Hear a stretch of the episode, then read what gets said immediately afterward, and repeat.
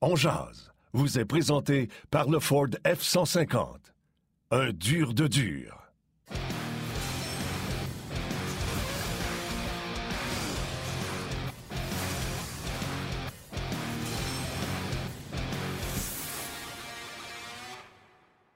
Jeudi, le 17 février 2022, bienvenue à cette toute nouvelle édition de On J'espère que ça va bien, vous êtes en forme. Yannick Lévesque et Martin Lemay qui vous accompagnent comme ça pour la prochaine heure.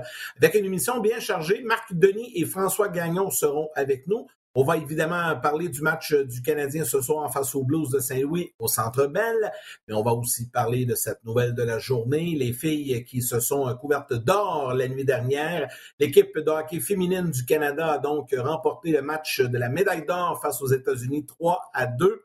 Tout un match pour Marie-Philippe Poulain, je l'avais dit hier. J'avais dit 3-1, ça a fini 3-2. Fait que finalement, pas loin de la réalité. Euh, ça a été une belle victoire, puis on va en discuter un petit peu aujourd'hui avec euh, nos invités également qui veulent euh, en parler, Marc et François. Martin, comment vas-tu? Je vais très bien. J'ai écouté ça hier. le Canada l'a emporté face aux, États-Unis. honnête, je fais partie des, des gens qui ont peut-être jinxé. J'étais convaincu que ce match-là était, était terminé, mais les Américains nous ont rendu ça serré jusqu'à la toute fin. Ah oui. Je vais prendre deux petites secondes on ne dit pas assez souvent, mais on reçoit, puis je reçois encore beaucoup de messages sur vous n'êtes pas à télé, euh, je ne vous trouve pas. Et je trouve ça gentil. Souvent, euh, c'est euh, la communauté déjà qui répond aux gens. Je vais vous faire des chiffres que vous compreniez. Mettons qu'à RDS, il y a 30 techniciens pour faire de la mise en onde, de la caméra, le ci, le ça, le ci. Tous les effectifs derrière la caméra, les gens qui sont importants, sont pris matin et nuit, surtout, à travailler avec les Olympiques.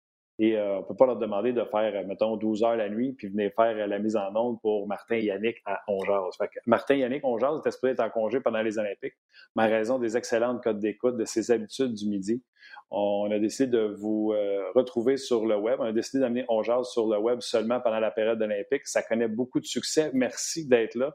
Mais pour nous mettre en onde sur le web, ça prend une personne pour nous endurer. C'est lui qui nous endure euh, aujourd'hui, c'est Olivier, que l'on salue. Et dès lundi, on sera de retour en format habituel à la télé et sur le web comme à l'habitude.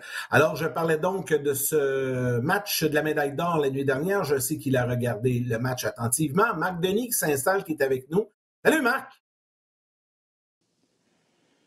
Salut, messieurs, absolument. Euh, moi, je te dirais rapidement comme ça, à 11h moins quart, quand je baillais euh, puis que je n'étais pas certain de me rendre au début du match, euh, j'étais plus sûr de le regarder au complet. Puis quand la rondelle a été déposée, j'ai pas été capable de décrocher jusqu'à la fin. Alors, j'ai regardé le match. ça a été un match enlevant. Moi, ce qui m'ébahit, là, entre autres choses, puis on reparlera des performances individuelles et collectives sportives, mais c'est que ces matchs-là, là, créent des attentes. Puis on dit c'est le seul match qui va véritablement être à la hauteur et à chaque fois, les attentes sont dépassées. C'est exactement ce qu'on annonçait et encore plus. Il y a un élément important. Moi, ce que j'ai apprécié du match d'hier, puis euh, je sais qu'Yannick, tu veux me, parler des performances individuelles de certaines de nos Québécoises, entre autres, mais c'est qu'hier, là, ce sont les vedettes qui se sont levées. Et du côté canadien, avec Marie-Philippe Poulain, puis Anne-Renée Desbiens, puis Sarah Nurse, la meilleure marqueur du tournoi. Mais du côté américain, c'est Larry Knight puis Amanda Castle qui ont marqué les buts également. Alors, les meilleurs sont venus pour jouer hier avec le résultat qu'on connaît, même si on a eu une petite fausse à la fin. Absolument. Puis euh, j'ai tellement partagé ce que tu as vécu hier. Moi, à cette heure, je me mets des alarmes pour tout. Euh, je pense que je l'ai déjà parlé. Fait que je prends pas de chance, je mets une alarme à 11h10. J'ai regardé Panthers contre les Hurricanes. Ouais. C'était le fun. Et tout de suite, là, quand ils sont allés en prolongation, parce que les Panthers ont créé l'égalité à la fin, Vegas commençait, puis ils montraient Vegas parce que Jack Eichel commençait. Je me suis fait prendre. On a vraiment eu une transition. Puis, à un moment donné, j'ai eu un coup de fatigue et je me suis levé, j'ai fermé l'ordinateur, j'ai tout fermé. Je m'en allais vraiment dans mon lit. À un moment donné, l'alarme part. C'est ça, cette alarme-là? Regarde ça. Ah, les filles, j'allais exactement faire ce que je fais, euh, qui m'arrive souvent, les oublier. Comme Marc, je m'installe. J'ai dit, oh, je vais regarder une période. Je vais regarder deux. Je suis passé à travers euh, comme si de rien n'était. Donc, j'ai vécu euh, exactement le même trip.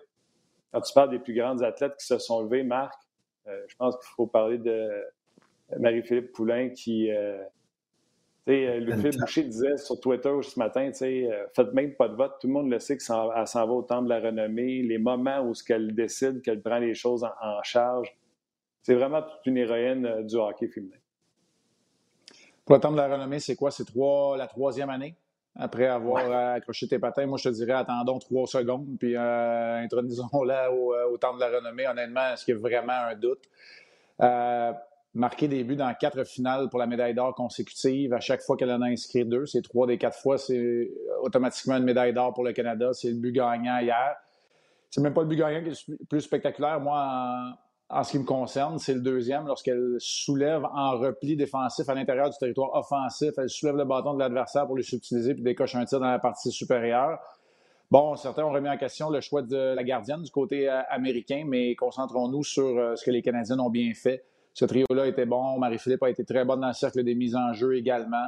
Euh, Sarah Nurse m'a vraiment impressionné aussi. Elle a amorcé le tournoi au sein de ce qu'on pourrait appeler une quatrième unité, puis elle est devenue la meilleure marqueur euh, du tournoi. Puis on peut être fier de nos deux autres Québécoises aussi. Mélodie Daou qui jouait malgré une blessure, puis Anne-Renée Desbiens qui s'est dressée tel un mur devant la cage du, euh, du, Canada au moment où ça comptait dans les deux matchs contre les Américaines. Alors vraiment, c'est un sans faute. C'est un sans faute pour les pour les Canadiennes. Puis le débat, là, je disais un petit peu euh, à gauche et à droite, le débat maintenant, la grandeur de la nation, c'est est-ce, est-ce la meilleure équipe euh, canadienne jamais assemblée? Puis là, on parle d'une équipe qui gagne la médaille d'or assez souvent. Alors, euh, quand même assez impressionnant de la façon dont les Canadiens ont été en mesure de le faire. Puis, je m'en voudrais, deux secondes Yannick, là, puis je m'en voudrais de pas souligner les efforts qui ont été faits pendant le tournoi, ça va de soi, mais les efforts qui ont été faits pour la centralisation, éviter la COVID, d'être loin de leur famille puis de leurs proches pendant aussi longtemps tous les efforts qui ont été faits par toutes les équipes, mais les Américaines, les Américaines et les Canadiennes principalement, euh, simplement pour se rendre au tournoi olympique, jouer avec un masque contre les équipes du comité olympique russe, bref.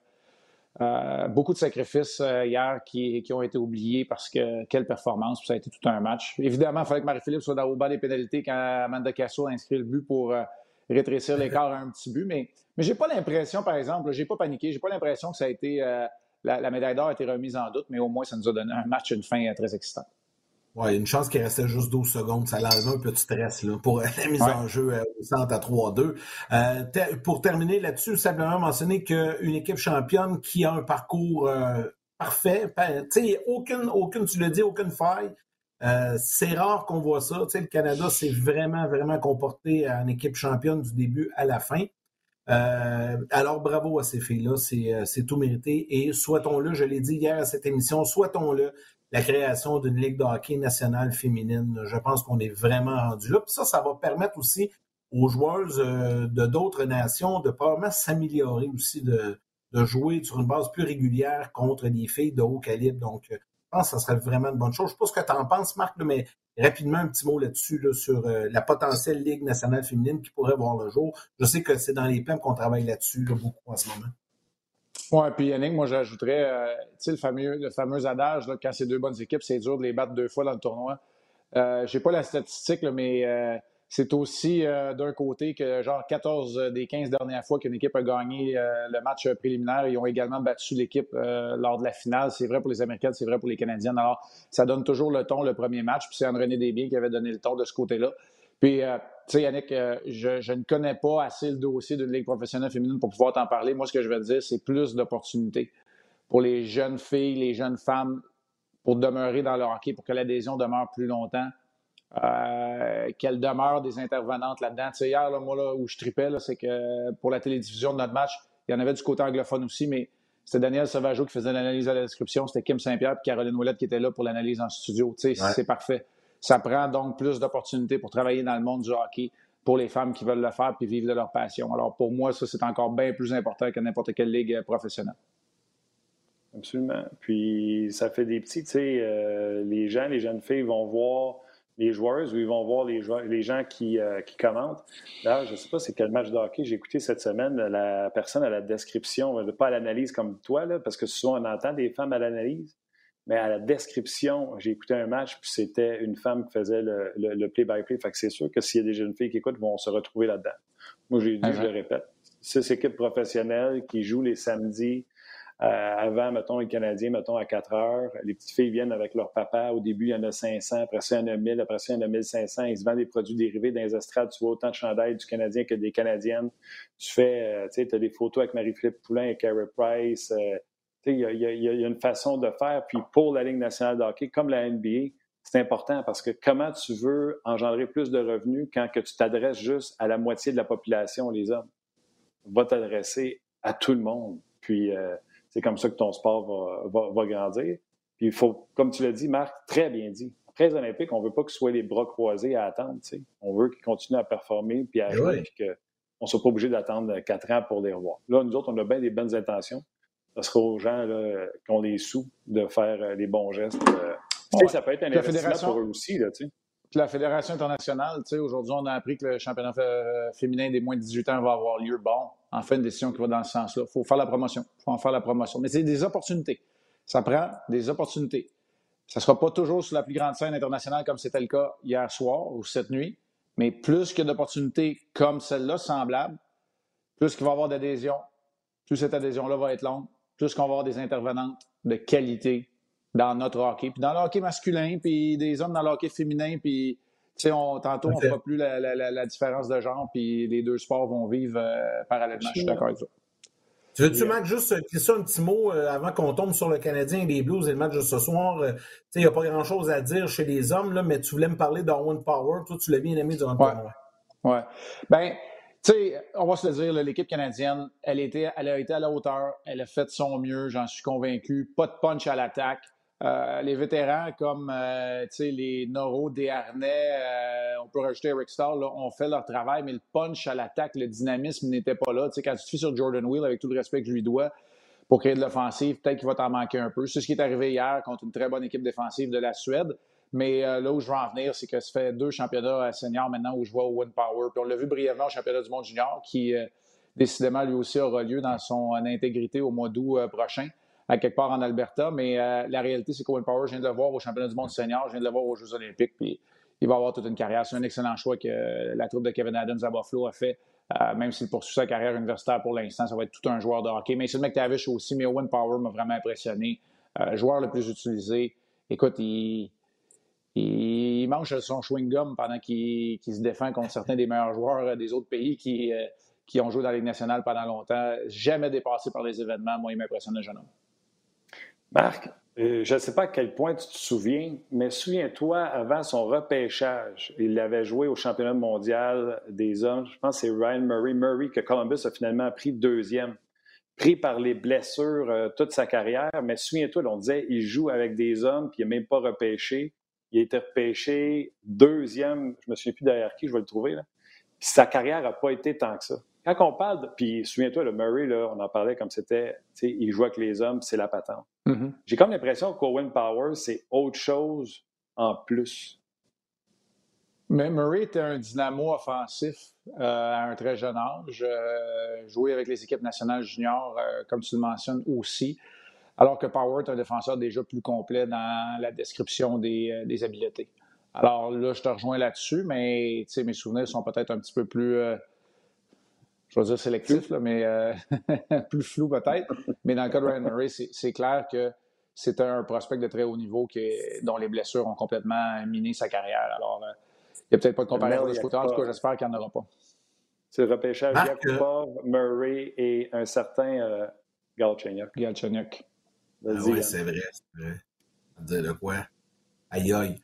Euh, oh, ben, on va parler du Canadien, justement. On va, on va revenir au Canadien. Ça risque d'être un petit peu moins excitant. Là. Ça va être un bon match, mais il va y avoir un petit peu moins de, disons, de, d'excitation. Arrête donc. Euh, Arrête donc. Euh, de, de, part et... Non, mais Martin Saint-Louis est toujours à la recherche de sa première victoire. Ça pourrait arriver ce soir face aux Blues.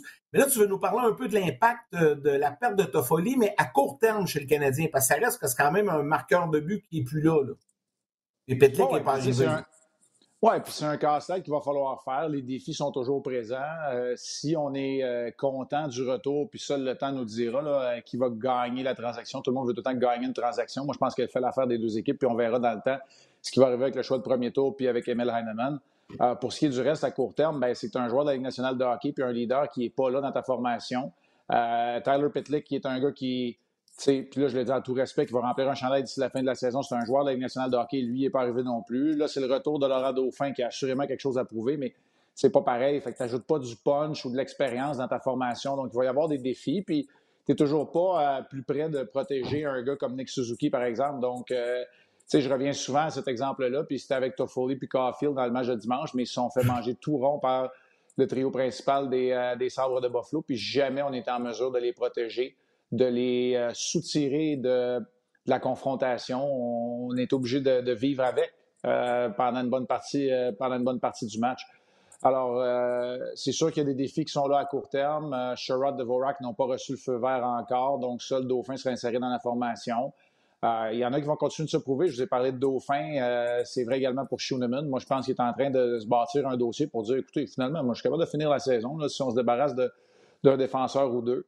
Et euh, par la suite, ben, pour que les jeunes joueurs à court terme gagnent, de l'expérience. Oui, Jordan Harris, c'est signe un contrat, Martin. Mais moi, quand je te parle, je parle vraiment, vraiment du court terme. Moi, je parle des opportunités qui sont là. C'est qu'en attendant qu'on ait le plan final, puis pour moi, le plan final, c'est c'est de booster le club de Laval de la meilleure façon possible. Ça ne veut pas dire juste d'envoyer plein de joueurs, mais d'envoyer la meilleure formation pour que cette équipe-là se rende loin. Ben, D'ici là, ben, Caulfield, Romanoff, Dauphin, je viens de vous en parler, Payling, ces gars-là vont avoir l'opportunité de jouer des minutes importantes. Moi, c'est vraiment là où je vais, où le Canadien va attirer mon attention. Puis, en fin de semaine, tu été capable de le faire parce que Samuel Montembeau t'a gardé dans le match. Alors, c'est ce qu'on espère. C'est lui, Montembeau, qui va être devant la cage des euh, Canadiens face au Blues ce soir encore.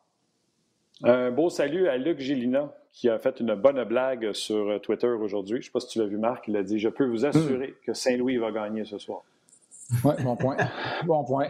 Soit les Blues, soit Martin, absolument. Puis dans le cas de Martin, on le voit derrière son banc, il amène un, dynamisme. On parlait de dynamique, dynamisme tantôt. Il amène un dynamisme, il amène une énergie sais, il viendrait pas me faire croire que le gars, il n'est pas là pour gagner des matchs quand il sac des buts à Trevor Letowski puis il fait des knocks à Luke Richardson quand son équipe marque des buts.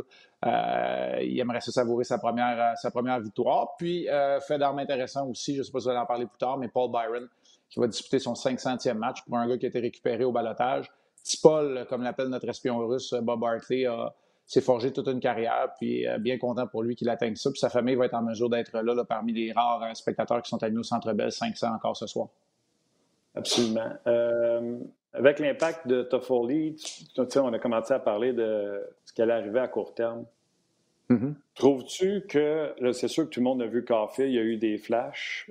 Moi, j'ai beaucoup aimé Payling depuis euh, l'arrivée de Martin Saint-Louis. Parce que je trouvais, pas qu'il avait plafonné, mais je trouvais qu'il était sur un plateau. Tu sais, ça avait bien été, il nous avait montré qu'il avait progressé.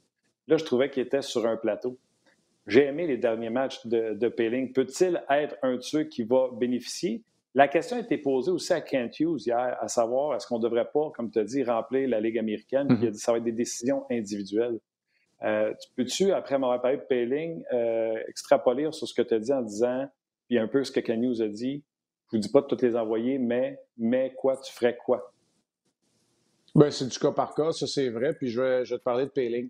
Euh, vous rappelez, tu sais, encore là, c'est assez récent, puis, mais c'est quand même différent parce que Jake Evans a fait ses quatre années à l'université. Mais vous rappelez-vous, quand Evans est arrivé, un moment donné, il y en a eu un genre de plateau comme celui-là, Martin, puis on se posait la question est-ce que vraiment il va être capable de contribuer offensivement? Parce que si c'est un gars qui fait juste passer 10 minutes sur la glace, OK, il est efficace, mais c'est pas un joueur de la nationale de hockey. Moi, je pense que Payling, on était rendu là, mais ça, c'est une bonne nouvelle dans le cas de Payling. Pourquoi? Parce qu'il n'avait pas la maturité d'un Evans qui était capitaine à Notre Dame puis qui avait fini son stage universitaire. Lui, il devait apprendre à faire les choses de la bonne manière. Donc, pour moi, dans le cas de Payling, il y a un potentiel offensif non réalisé encore qui est peut-être supérieur, même si Evans a démontré de bonnes choses finalement. Donc, il y a comme une étape qu'il faut que tu passes. Dans le cas de Payling, il va falloir qu'il joue des matchs professionnels. Tu sais, dans le cas par cas, en date d'aujourd'hui, moi, je te dirais, Oui, je veux le voir avec le Rocket de Laval pour terminer la saison en force puis amener cette équipe-là euh, dans les séries. Il y a une chose qui est tellement importante. Caden Primo, ça, c'est important. Tu l'envoies à Laval, tu te dis, c'est ton équipe. Caden Primo, il n'a jamais eu son équipe. Son équipe, plus souvent qu'autrement, ça a été le taxi squad, ça a été le squad de réserve. Le squad de réserve, si on pourrait en parler longtemps, je peux vous dire qu'il y a de plus en plus d'observateurs du développement des joueurs dans la Ligue de hockey y en ont beaucoup à dire contre le squad de réserve qui va avoir miné le développement de plusieurs jeunes joueurs. Mais ça, c'est une autre histoire ou une histoire pour une autre journée. Mais bref, euh, ben écoute, moi je l'ai vécu dans la Ligue américaine. Tu reçois des gars de la Ligue nationale qui veulent pas être là, tu reçois plein de talents. C'est sûr qu'ils peuvent te donner des bons flashs, mais ils seront pas là pour les bonnes raisons. C'est d'envoyer les bons joueurs pour les bonnes raisons dans la Ligue américaine euh, moi, je pense que Schooneman serait là pour la bonne raison. Dauphin, c'est un gars, c'est un vétéran, par exemple. Lui pourrait finir la saison avec le Canadien. Euh, par exemple, si on n'est pas capable de recevoir des joueurs comme Tyler Pitlick dans les prochaines transactions. Lui, c'est un vétéran, ça n'est un, un cas par cas, alors que Dauphin, je le garderai à Montréal dans une situation où je dois choisir entre lui et Payling. Puis, tu sais, je pousserais ça mm-hmm. plus loin, puis je te dirais la même affaire, peut-être même entre Pezzetta et Caulfield, quoique la façon dont Caulfield joue en ce moment, il va gagner à, aller chercher l'expérience dans la Ligue nationale de hockey. Donc, c'est du cas par cas, puis c'est au moment de prendre ces décisions-là il y a une date là, qu'on pourrait trouver assez facilement où tu dois avoir ta formation dans la Ligue américaine. Les joueurs qui sont déjà sous contrat sont au sein de la Ligue américaine à telle heure, tel jour, un jeudi à 3 heures.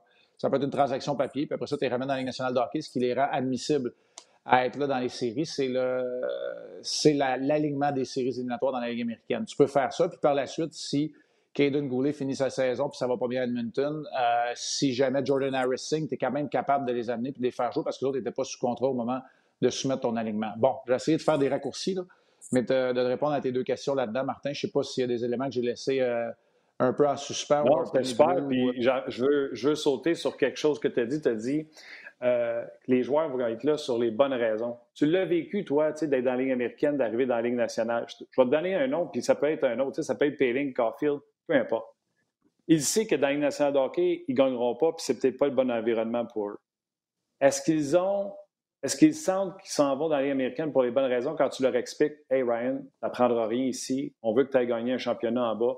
Est-ce que le joueur qui est dans la Ligue nationale présentement, qui gagne les sous de la Ligue nationale de hockey, puis je te le demande à toi parce que tu l'as vécu, quand on y explique les raisons, c'est pas ton jeu, c'est il n'y a rien ici à apprendre, on, va perdre d'ici la fin de l'année ou on veut que tu ailles en bas, une bonne fin de saison, puis surtout un long parcours éliminatoire. Est-ce que le jeune, le jeune Payling, le jeune Caulfield s'en va en bas? Et il comprend, puis il est là pour les bonnes raisons, ou c'est d'un humain, c'est normal qu'il va être en joie le vert, puis peut-être qu'il ne sera pas là pour les bonnes raisons. Ah, puis tu n'es pas obligé d'être en joie le vert. Dans le cas de Primo, c'était une question de confiance. Puis même si Laval va super bien, ça se peut que le premier match à Laval soit désastreux également parce qu'il doit se rebâtir au complet. Euh, ça peut être l'instant de la déception aussi. Mais pour moi, la déception de la vivre à court terme, ça ne veut pas dire être là pour les mauvaises raisons nécessairement c'est de savoir puis de comprendre. Il y, a un, travail de vente puis un travail d'analyse de la personnalité aussi. Tu sais, j'ai l'impression que Caulfield ne serait jamais là pour les mauvaises raisons. Dans le cas de Payling, avec ce qu'on a entendu, mettons, ben il faut que tu sois sûr qu'il est rendu à la bonne place, qu'il a assez de maturité pour comprendre euh, ce que tu vas faire. Tu sais, dans le cas de Schoenemann, euh, je pense que ça ne s'applique pas vraiment. Dans le cas de Petzetta, tu as perdu Baddock dans l'échange qui a amené Andrew Hammond. Est-ce que c'est le genre de joueur qui pourrait remplacer le travail que Baddock faisait, même s'il jouait très bien à Laval? Euh, tu as réglé un problème de vétéran de ce côté-là.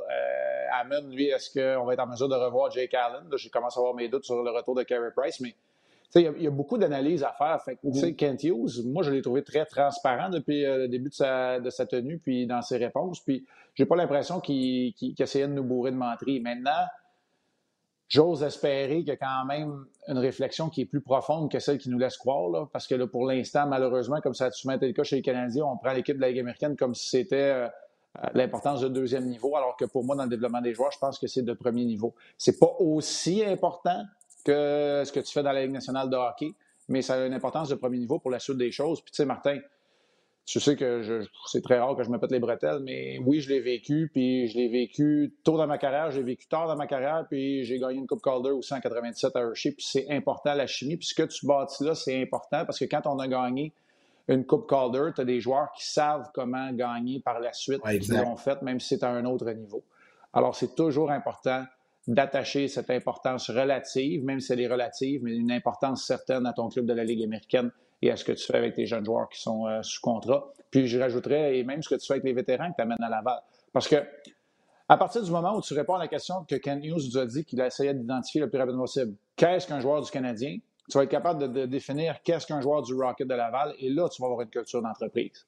Ça, pour moi, là, comme gestionnaire, puis vous savez, je l'ai été à Chicoutimi pendant, pendant six ans, ça, pour moi, une culture d'entreprise, un fil d'Ariane qui part de tout en haut puis qui s'en va jusqu'au dernier qui porte un chandail bleu, blanc, rouge, parce que maintenant, tu as des joueurs du Rocket et même des joueurs des Lions de Trois-Rivières puis Caden Goulet avec les World Kings d'Edmonton. Il faut que le fil d'Ariane, ce soit des valeurs communes, que ce soit une culture d'entreprise. Mais tant et aussi longtemps que tu ne le fais pas de haut en bas, puis tu arrêtes ça en plein milieu, par exemple, tu dis non, c'est juste les Canadiens, tu n'auras pas cette culture d'entreprise. Exact. Tout à fait. Marc, euh, j'aimerais qu'on parle un peu des adversaires de ce soir, les Blues de Saint-Louis. C'est une équipe ben qu'on connaît quand même un petit peu, mais on ne les voit pas souvent. Euh, Parle-nous un petit peu de cette formation-là. Là, il y a une belle lutte devant le filet. Là. Il y en a un qui impressionne et pas à peu près. Euh, Ville Housseau, euh, ça, Martin va être content qu'on en parle un peu. Euh, est-ce qu'il est en train de voler le poste à Bennington? La réponse courte, c'est oui. Euh, mais maintenant, je vais vous ramener à la situation qui avait lieu il y a quelques années avant que Bennington devienne le gardien de but numéro un des Blues de Saint-Louis. Bennington était censé être l'auxiliaire de Housseau dans les mineurs. C'était Housseau qui était le gardien de but d'avenir. Mais tu sais, tu amènes un gardien de but athlétique, certes, mais qui arrive d'Europe, qui doit se familiariser, qui a peut-être un petit manque de maturité dans son jeu, pas dans la personne, puis tu te rends compte que finalement, c'est fragile. Puis Bennington est arrivé avec, en anglais, on dit un swag. Il est arrivé avec un aura d'un gars qui pourrait gauler avec des lunettes fumées. Tu sais, qui s'en fout un peu, qui est un peu frais, c'est mort, mais qui a cette confiance inébranlable, une attitude, absolument. Puis euh, là, ce qui est en train de se passer, c'est que le meilleur des deux gardiens est en train de, faire surface. C'est une saison qui est plus difficile pour Bennington, même s'il n'a pas toujours été mauvais. Puis c'est une saison exceptionnelle pour Ville Housseau, qui prend du galon, puis qui reprend la place qui était euh, jadis la sienne. Euh, donc ça, c'est la réponse courte avec l'analyse longue. Maintenant, à savoir, est-ce que Housseau est rendu numéro un? Moi, je pense qu'ils ont deux bons gardiens. L'idéal pour les Blues, ce serait que Bennington retrouve sa confiance et que Housseau poursuive, mais euh, l'histoire nous, démontre que c'est rare de, de, tout sauver, hein, euh, de sauver les deux. Alors, ça va être intéressant de voir la suite. J'ai pas vu, là, euh, je suis désolé, dans les dernières minutes, là, je me préparais pour l'émission, j'ai pas vu si on a confirmé lequel des deux gardiens allait être présent. Housseau a joué contre les sénateurs d'Ottawa et les Blues se dirigent du côté de Toronto dans deux jours pour affronter les Leafs. Est-ce qu'on va donner un match facile à Bennington aujourd'hui au Centre Bell pour remettre Housseau contre Toronto pour voir sa vraie valeur? Ou est-ce qu'on va redonner le filet à Housseau pour aller chercher des points puis dire Bennington va aller nous envoyer dans Toronto puis ça va leur partir? Je pense que les deux théories se valent, mais je n'ai pas eu de nouvelles du côté des Blues de, Saint-Louis qui, je crois, vont avoir la même formation là, euh, contre le Canadien qu'ils avaient euh, il y a 48 heures contre les Sénateurs. Oui, je suis euh, après regarder au moment où on se parle. C'est toujours pas confirmé, mais on s'attend à ce que ce soit Billy ou Saut dans le filet. Mais comme je te dis, là, je fais affaire avec le, site web de Daily Faceoff. Ouais. Ben, ouais, c'était des entraînements. C'était des entraînements optionnels aussi là, des deux côtés. Fait que c'est possible qu'on ne l'ait pas confirmé. Martin Saint-Louis, lui, a confirmé que Samuel Montembeau serait devant le filet. Mais on n'a pas de confirmation du côté des Blues. Pour le reste de l'équipe, euh, écoute, euh, Yannick, tu veux-tu qu'on jase un peu des Blues vite vite, peut-être en rafale? Ben oui, ben oui. Ben écoute, c'est peut-être plus. Ryan O'Reilly a encore un rôle super important, mais c'est peut-être plus l'équipe de O'Reilly. Tu as deux, trois phénomènes qui se passent. Tu as deux jeunes joueurs qui sont en train de prendre l'ascendant à 22 et 23 ans. Je te parle de Robert Thomas et Jordan Cairo. Cairo, le patineur le plus rapide de la Ligue nationale de hockey, si on se fie aux euh, épreuves euh, d'habileté du concours de la Ligue nationale de hockey euh, au match des étoiles. Et tu as un certain Vladimir Tarasenko qui est redevenu en santé et qui a un point par match. Euh, les deux jeunes, Kyrou, c'est euh, celui qui est en finition, c'est le marqueur, c'est le fin tireur, puis Robert Thomas, lui, c'est le joueur très cérébral, le fabricant de jeu. Euh, ces deux-là sont arrivés. sont arrivés dans la Ligue nationale. Quand on dit sont arrivés, c'est que là, ils commencent à produire un peu plus fréquemment, puis ils sont bien entourés. Tu sais, je viens de te parler de vétérans comme O'Reilly, comme Tarasenko. On pourrait rajouter Shen là-dedans, qui continue de produire, puis qui est un joueur qui est souvent utilisé. On pourrait rajouter David Perron également. Alors, c'est comme ça qu'on a bâti l'équipe du côté des Blues. Puis, on a changé de visage. C'est assez incroyable. On a changé de visage complètement de la ligne bleue du côté des Blues. Tu sais, je ne sais pas pour vous autres, mais dans. Moi, là, je me ferme les yeux, je dis les Blues de Saint-Louis, je vois Edmondson, Petrangelo, des pannes Tu sais, Pareco, je me rappelle de Barrett Jackman à l'époque, puis Chris Stronger. Tu sais, pour moi, c'est ça historiquement. Mais là, ce soir, il y a un duo, Tory Krug et Justin Falk, qui jouent ensemble. Puis Justin Falk est plus 30. Fait que, tu sais, ils ont changé un peu leur identité, mais c'est une équipe qui joue encore, euh, qui joue encore bien. Puis ça fait comme un lien avec le lien des gardiens de but. Ils ne donnent pas beaucoup de chances de marquer, ce qui explique mm. les moyennes et les pourcentages d'arrêt de Lindgren, de Rousseau, etc. C'est vraiment Bennington qui a perdu, comme tu as dit tantôt, son swag, qui a perdu son filet. Mais l'histoire nous montre que il n'y a rien de garanti. Tu sais, c'est pas au même niveau. Là. Carey Price, c'est un premier choix. Mais Price, à un moment donné, il n'arrêtait plus rien. C'est Alak qui a fait un bout. Puis quand on a eu à prendre des décisions, on a pris la décision de Price. Euh, puis tu as le contraire également. Souviens-toi de Jim Carrey qui a remporté Carter, qui a tout gagné comme Bennington, perdu son swag, jamais été capable de le retrouver, a été échangé, jamais pu être le même, ça a été fini. Fait il n'y en a pas de certitude dans le repêchage, il n'y en a pas dans le développement, il n'y en a pas, c'est des humains. ça pourrait arriver exactement la même chose avec Bennington d'un côté ou de l'autre, mais les Blues, c'est encore une solide équipe. Puis tu sais, Martin, hein, ce qui est intéressant dans le cas de Bennington, puis écoute, c'est un parcours en série phénoménal, puis c'est la confiance, mais tu sais, je préparais les notes euh, hier et ce matin, puis je finalisais ça ce matin, puis il n'y a même pas 150 matchs. Je joue encore dans une nationale de hockey en saison régulière. C'est pas beaucoup. Tu sais, pour un gardien de but, on passe à 28 temps qui est numéro un depuis longtemps. Il a démontré, il a fait la démonstration que c'était pas un feu de paille. C'est pas un gars qui a. Tu sais, as parlé de Carey Price, on, pourrait, on aurait pu parler de Braden Holtby. C'est arrivé un peu cette situation-là aussi euh, à Washington, avant qu'il mène son équipe à la, finale euh, de la Coupe Stanley. Donc, tu fais bien de le mentionner. Puis c'est pour ça que je te dis, Ça ressemble à un genre de situation là, où, où là, s'il poursuit, ben, il va commencer. Puis quand tu vas tirer de l'arrière de d'une série, tu rembarques Bennington puis il gagne ta série. Tu sais, on dirait que le scénario, on l'a déjà vu. Là. Ça pourrait être ça, mais, euh, mais moi, j'ai honnêtement, là, quand je regarde, euh, tu sais, j'ai changé des, textos avec notre collègue Stéphane White ce matin. Je parlais avec quelqu'un d'autre qui, euh, qui a vu Ousso jouer dans la Ligue américaine de hockey la saison dernière. Puis, tu sais, les gens ont quand même confiance dans ses habiletés, peut-être supérieures à celles de Jordan Bennington. Mais tu sais, je te dis ça, puis je vous rappelle que j'ai évolué à une ère où tu avais des Curtis Joseph, Patrick Roy, Ed Belfort, pour ne nommer que ceux-là, Félix Potvin, puis des gars qui étaient hyper intenses. Moi, Bennington me rappelle un peu ça.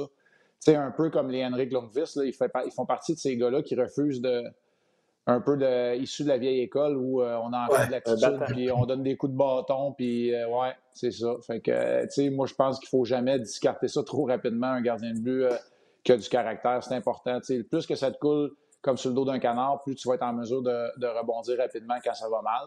Puis dans le cas de Bennington, c'est clair que ça ne va pas super bien.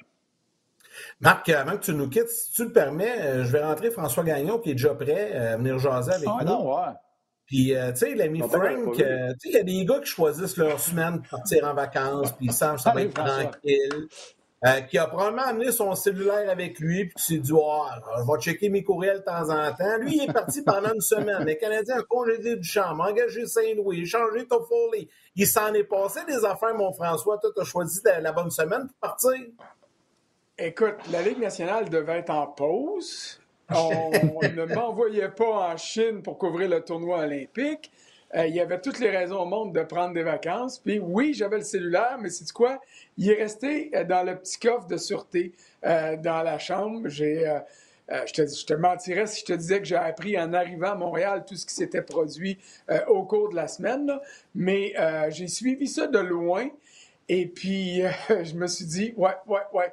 Euh, je vais regarder le soleil se lever, je vais regarder le soleil se coucher, puis je vais regarder la mer parce que quand je vais revenir, ça va être assez occupé pour le reste de l'année. Mais je suis content d'être revenu, je suis content d'être là, mais je te dirais que euh, la semaine passée, oui, c'est arrivé une couple de fois que ça démangeait, là, et puis euh, je me suis même, je me suis même surpris à me sentir coupable le temps d'une minute ou deux de dire ah, ça n'a pas d'allure, je, devrais être là au lieu d'être ici.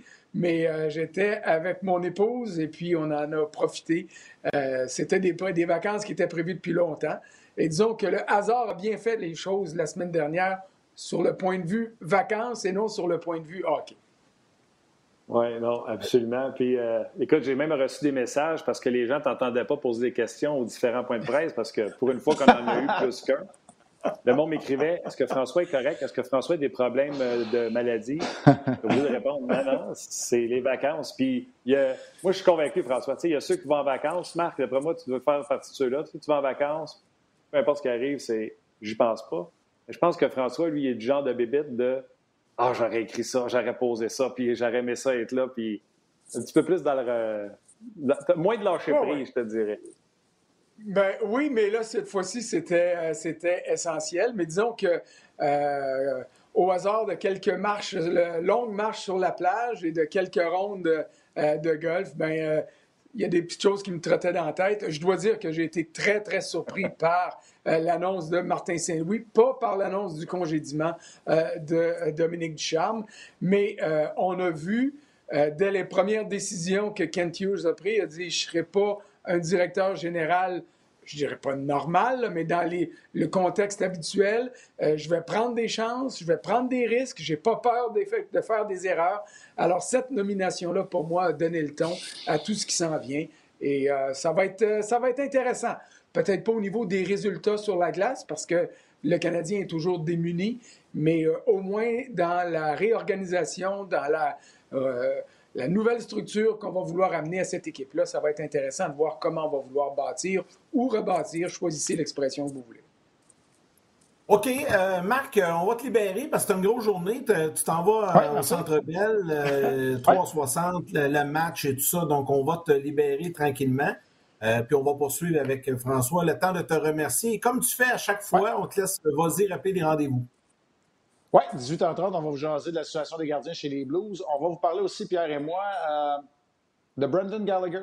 moi, je trouve que c'est une situation qui, euh, qui, est intéressante avec les derniers développements. Fait qu'on va vous jaser un peu de Brandon Gallagher. Ça va se passer tout juste avant le match à 19h, 18h55 environ. Puis, euh, écoute, le professionnalisme de François Gagnon, là, vous êtes entre, entre bonnes mains. Frank, on se voit au Centre Bell. Puis, je vous rappelle qu'à compter de dimanche aussi, parce qu'on ne se reparlera pas, là, à compter de dimanche, c'est retour à la normale. Euh, les tests COVID reprennent, les voyages reprennent. On va être euh, partout sur ah, place, euh, Pierre et moi, pour la description des, des matchs. Fait que je trouvais qu'il était bon de le faire. Le match de dimanche après-midi et le match de lundi soir au Centre Bell, tout ça est sur les ondes de RDS. Fait que salut tout le monde. salut Marc, merci. Un gros merci. François, je te lance la première question. en fait, c'est deux questions en une. On en a parlé un petit peu avec Marc, puis on en a parlé un petit peu cette semaine. Je veux savoir comment tu as trouvé Kent Hughes en point de presse euh, hier, très, euh, très ouvert. Tu que tu pas habitué à ça avec Marc Bergevin qui disait Moi, je ne parle jamais de, de transactions de changements que je veux faire. Hier, il a été très ouvert, Kent Hughes, et ça nous amène, même s'il ne l'a pas dit, vers une reconstruction. Je veux savoir ce que tu en penses. Ben, écoute, il est fidèle à ce qui a été depuis le début. Moi, j'ai eu la chance de le rencontrer euh, euh, lors de son deuxième match euh, au Centre Bell quand il est revenu. le match était contre les Oilers d'Edmonton. Ça allait vraiment pas bien sur la glace après la première période. Et puis, j'avais parlé du fait que j'avais été mis au courant que Jeff Petrie avait réclamé une transaction. il n'a pas dit oui carrément, mais il m'a fait comprendre que c'était dans la mesure du possible et que si le Canadien est en mesure de le, euh, de le satisfaire, qu'il allait le faire. Euh, il a ouvert son jeu, euh, je te dirais, sur l'ensemble des choses qu'il veut faire. Mais ce que j'ai surtout aimé hier dans ses commentaires, c'est qu'il a dit on veut satisfaire les joueurs, oui, mais on doit d'abord satisfaire notre plan.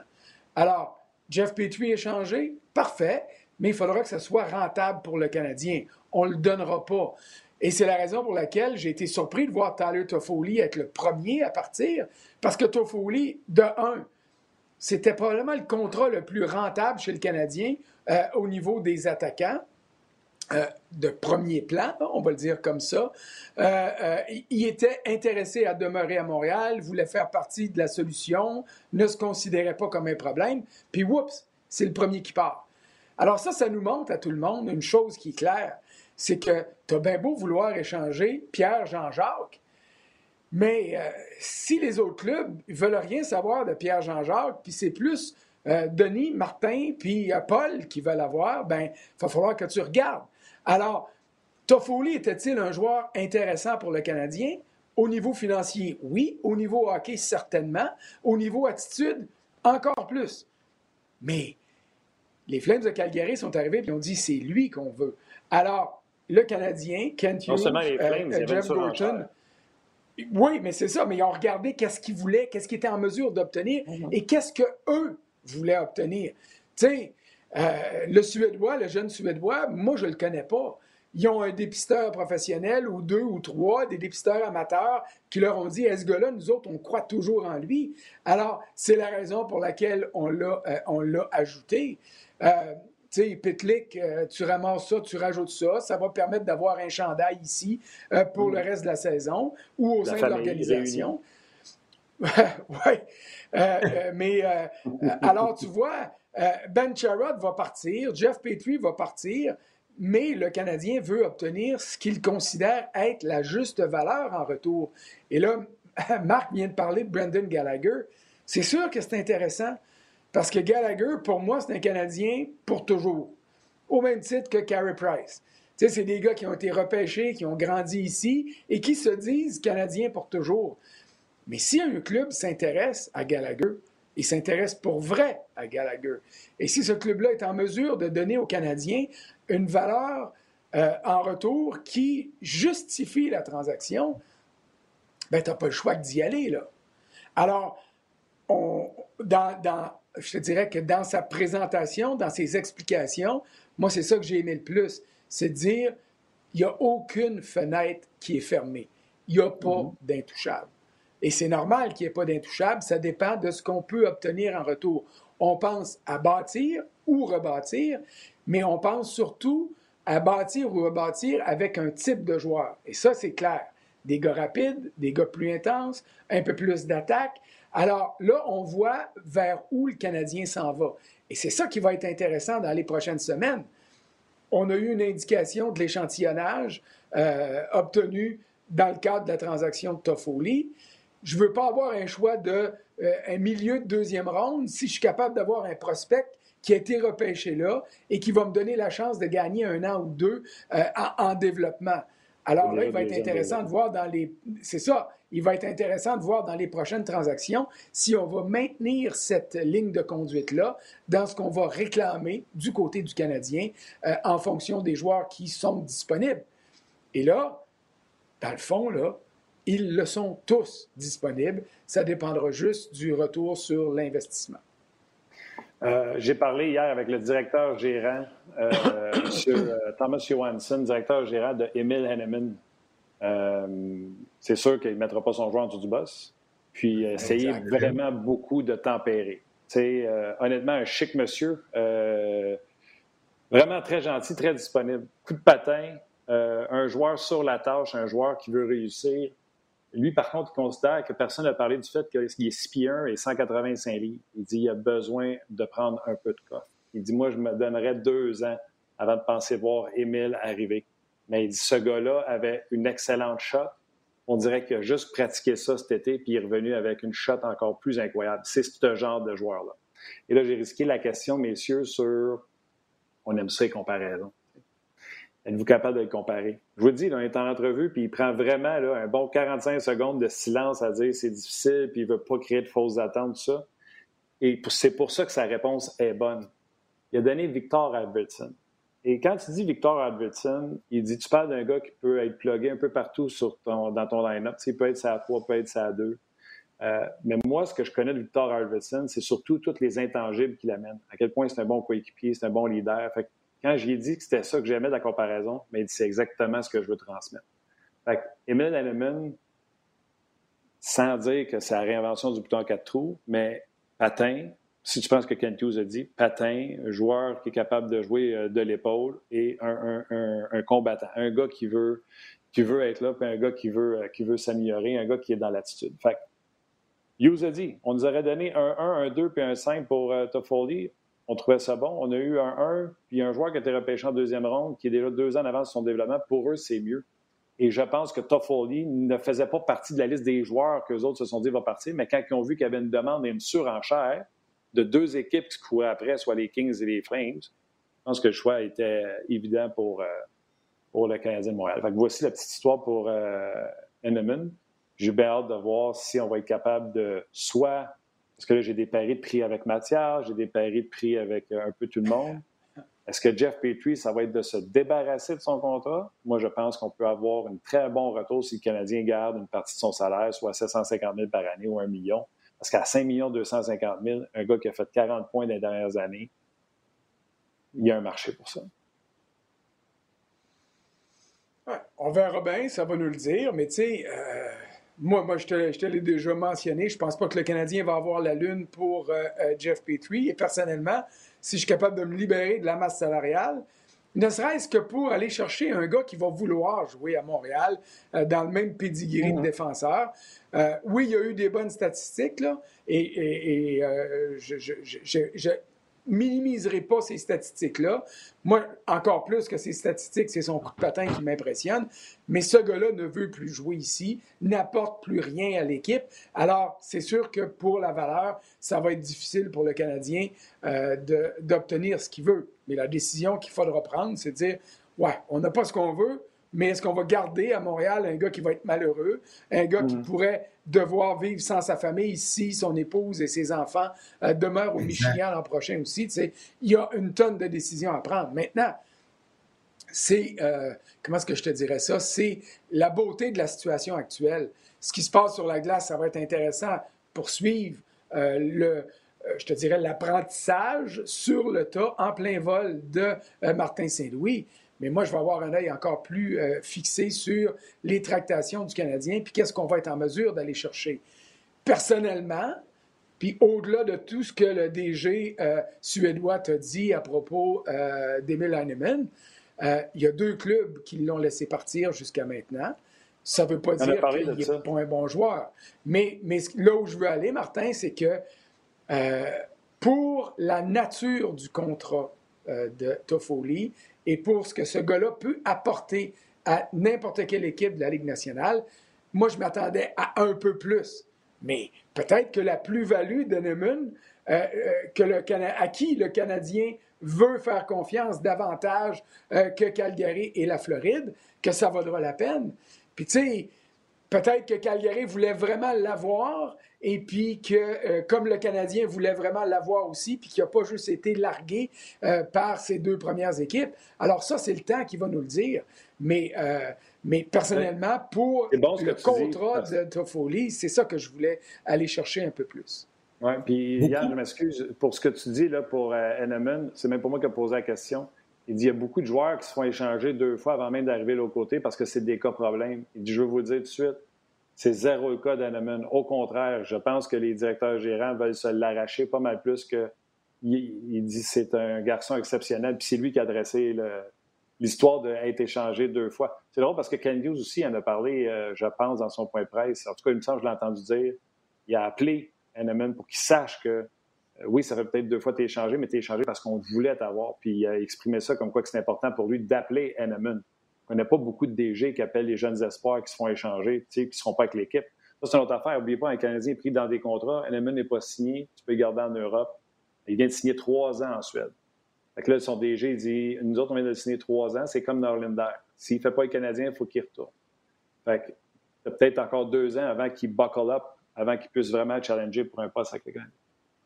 On aura le temps. On aura le temps d'en reparler en long et en large. On ne le verra pas jouer au euh, dans les prochaines semaines. Très bon. Non, c'est ça. On, maintenant, on ne passera pas une demi-heure sur Heinemann. Non, je l'aime bien, mais on ne le connaît pas. On verra. On s'en parlera dans deux ans. C'est correct, ça? Non, mais, moi, je suis d'accord. Moi, je suis d'accord là-dessus. Moi, j'ai changé mon fusil d'épaule. Écoute, quand je couvrais le hockey junior, euh, je les voyais tous bons dans la Ligue nationale. Quand je suis arrivé à la couverture des sénateurs d'Ottawa, on trouvait des fois que le club école des sénateurs était trop fort pour la Ligue. Puis finalement, quand ces joueurs-là arrivaient dans la Ligue nationale, pit, pit, pit. Alors aujourd'hui, j'ai changé mon fusil d'épaule et je dis toujours la même chose. Je vais attendre de le voir dans un vrai match. Pas un match préparatoire, pas un match blanc contre rouge, un vrai match quand il y a de l'intensité. On va voir s'il va se lever ou s'écraser. Puis euh, on en a vu plus s'écraser que se lever au cours des dernières années. Mais là, François, j'ai une très bonne question sur Facebook euh, d'un auditeur, Luc Fauché. Puis honnêtement, je, me la, pose aussi, cette question-là. on parlait de Brandon Gallagher et Luc Fauché te demande à quel genre de retour peut-on s'attendre pour Brandon ah. Gallagher? C'est une, question que je ne sais pas si tu es capable d'y répondre, ou Martin, mais on ne le sait pas. oui, il y a de la valeur, mais il y a toujours plus de valeur à nos yeux, à nous autres, peut-être qu'aux yeux des autres, parce qu'il est dans notre cours. Et, et quand on pense à Brendan Gallagher, il faut parler de Gallagher comme on parle de Carey Price. Il y a la valeur du joueur de hockey et il y a la valeur du contrat. Le contrat que Marc Bergevin a consenti à Gallagher, pour moi, est trop généreux euh, en année. Pas nécessairement en argent, parce que quand il est au sommet de sa forme, ce gars-là est capable de te marquer des gros buts parce qu'il va dans les tranchées, il va autour du filet, il est capable de déranger, de profiter des situations. Mais est-ce que ce gars-là va se rendre au bout de ce contrat-là ou il va péricliter en fait performance parce qu'il se donne corps et âme à chaque présence? Et c'est ça qui me fait peur dans le cadre du retour sur l'investissement. Alors, ça va dépendre euh, pour répondre à la question plus précisément, quels sont les objectifs de Jeff Gorton et de Kent Hughes? Est-ce qu'on est prêt à garder une portion de salaire qui va être lourde à traîner en raison du nombre d'années euh, euh, qui reste au contrat de Gallagher, qui écoule la première de ces quoi, six ou sept années? Là? Alors, est-ce qu'on se dit que ça va prendre tellement de temps qu'on est prêt à hypothéquer les trois quatre prochaines années en gardant une portion de salaire pour obtenir du retour? Ou si on va dire à un club qui s'intéresse vraiment à lui, donne-moi-en pas trop, mais garde le contrat. Je ne pense pas que ça peut arriver parce que je ne crois pas qu'un club de premier plan, tu sais, un club qui se dit, ce gars-là, il va m'aider à gagner, pourra pas, exactement comme Martin le dit, enfouir ce contrat-là sous le plafond parce qu'ils vont déjà avoir le nez au plafond. Alors, il faudra que le Canadien garde assez d'argent pour rendre la transaction attrayante. Et si on décide de faire ça, ben garde-en le maximum pour aller te chercher le maximum en retour, en choix au pêchage ou en espoir. Mais comme dans le cas de Jeff Petrie, à cause du contrat, je suis pas convaincu que quand la transaction va arriver, si elle arrive, qu'on va dire comme première réaction Waouh, c'est extraordinaire ce que le Canadien a eu. Il va falloir se dire Ouais, on a libéré de l'espace salarial. Ça, c'est plus dur pour l'amateur parce qu'il n'y a rien de tangible. Mais pour des hommes de hockey comme Jeff Gorton et Kent Hughes, cette valeur-là, elle est essentielle parce que c'est ça qui va permettre de louvoyer au cours des prochaines années sous le plafond. Et quand un gars va arriver qui va être intéressant et intéressé à venir à Montréal, on aura les moyens financiers euh, d'aller le chercher. Alors, moi, c'est là où je prends plein de détours puis je patine là, pour euh, notre auditeur. Mais la valeur, le retour d'une transaction, il faut regarder au niveau hockey puis au niveau financier. Et des fois, le retour est excellent au niveau financier, mais ça nous donne l'impression qu'au niveau hockey, ça ne l'est pas. Et c'est vrai que ça ne l'est pas, mais ça ne l'est pas pour l'instant. Parce que ça peut te permettre de, libérer un club qui est pogné à gorge au plafond, puis d'obtenir un joueur en compensation. Pensez à Joel Armia. Le Canadien l'a eu comme ça en récoltant le gardien Mason des Jets parce qu'on ne pouvait plus se le payer. Bon, maintenant, on a-tu été trop généreux financièrement avec Armia après? Peut-être. Mais l'acquisition, le Canadien a pu avoir Armia parce qu'il y avait de l'espace sous le plafond. Alors, c'est un exemple parmi tant d'autres qui font que quand un club libère de l'argent, c'est vrai que c'est pas sexy, c'est vrai qu'au niveau des statistiques, même avancées, c'est pas fameux, mais là, il faut se dire, on donne des munitions au directeur général pour aller de l'avant dans six mois, dans un an, dans un an et demi, pour euh, aller, euh, je te dirais, maximiser cette transaction-là. Absolument, absolument.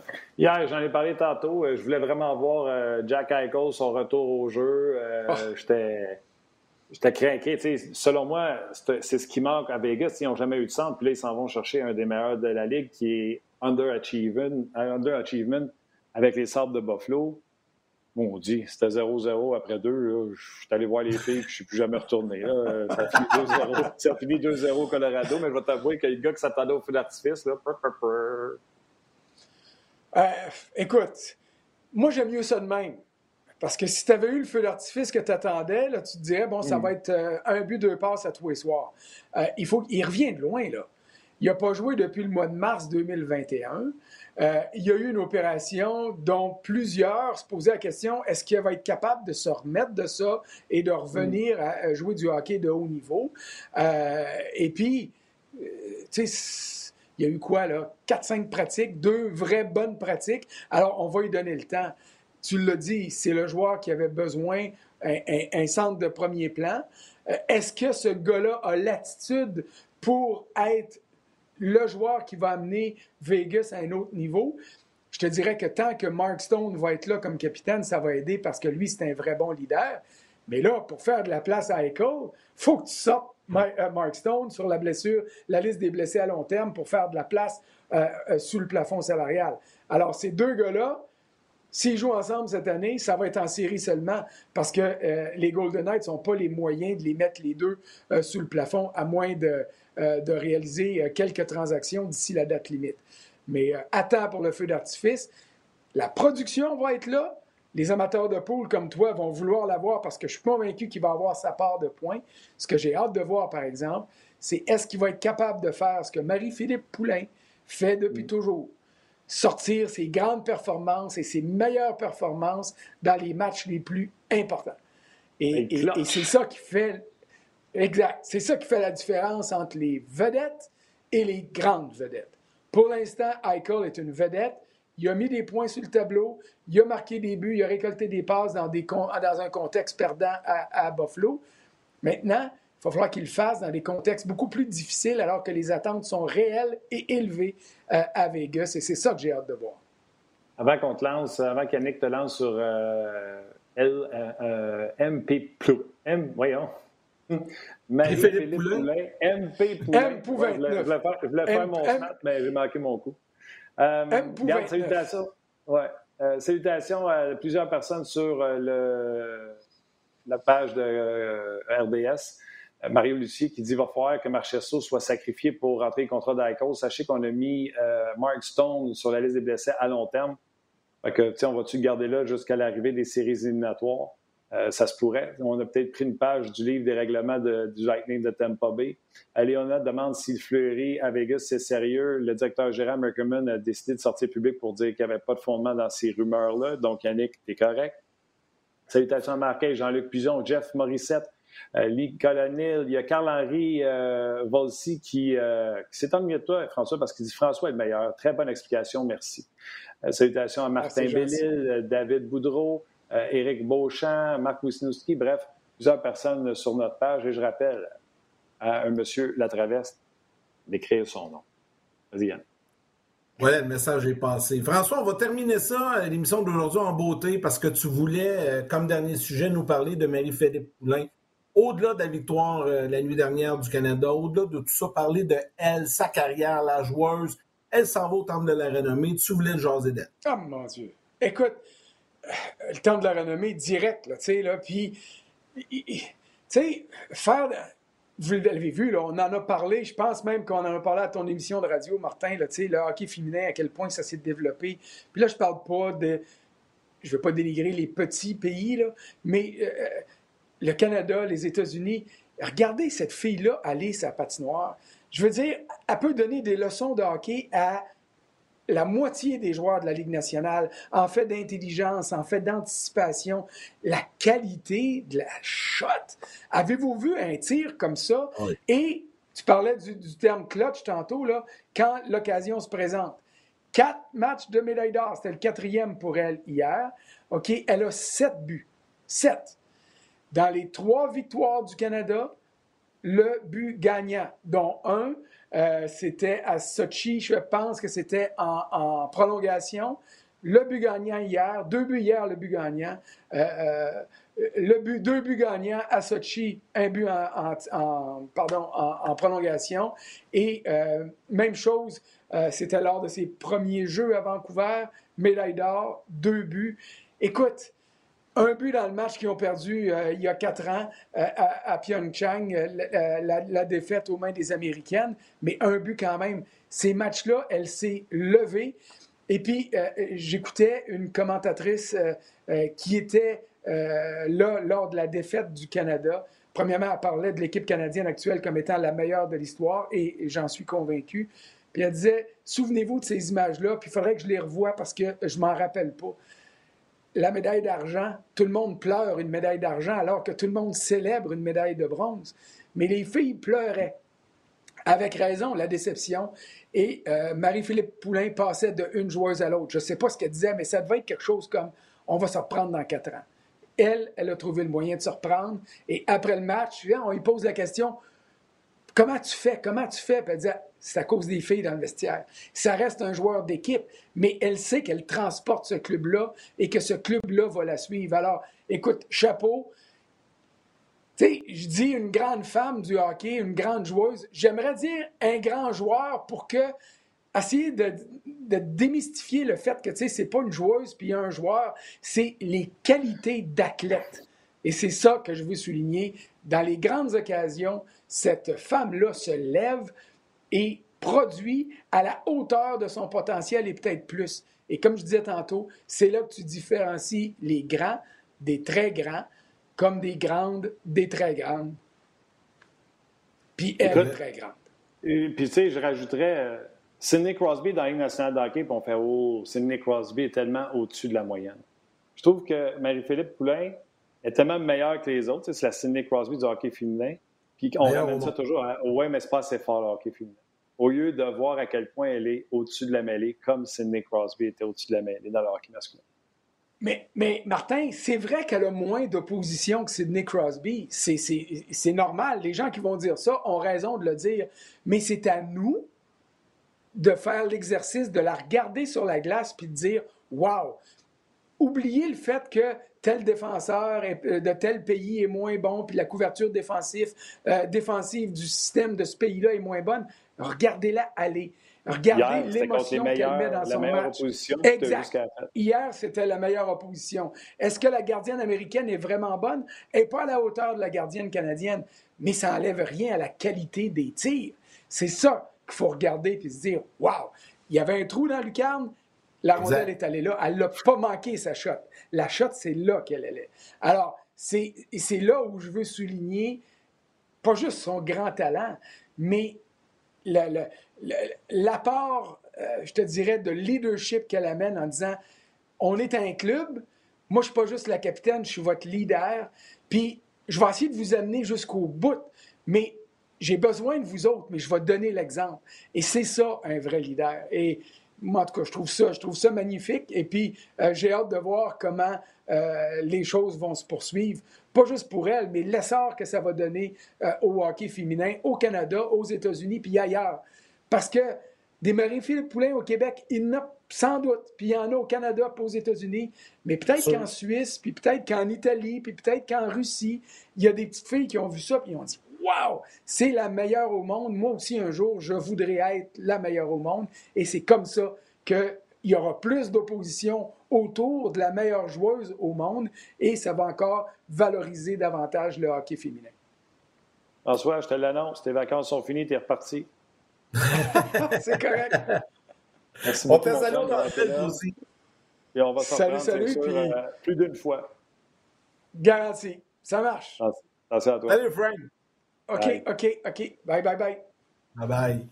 Un gros merci à François Gagnon, donc, et à Marc Denis qui est avec nous aujourd'hui. Encore une fois, bravo à l'équipe de hockey féminine canadienne qui a remporté la médaille d'or hier. Donc, beaucoup d'actions à venir au cours des prochaines heures sur RDS, évidemment, avec toutes nos, émissions en périphérie, là, entre deux matchs, 5 à 7, hockey 360, le match du Canadien et l'antichambre. Euh, il y a les Olympiques également euh, sur RDS, RDS 2. Ben, ce soir, c'est sur RDS 2 et euh, ici, Radio-Canada Télé. Et le match Canadien Blues sur les ondes RDS ce soir à compter de 19h depuis le Centre Bell. Un gros merci à Olivier à la mise en onde. Merci à Mathieu qui était avec nous médias sociaux. Demain, Guy Boucher et Stéphane White seront avec nous, mon cher ami. Ça va être le fun le lendemain de match. Euh, ça va être agréable. Yannick, le temps de te dire salut, câlin à vos mères, embrassez vos kids, on se rejoint demain.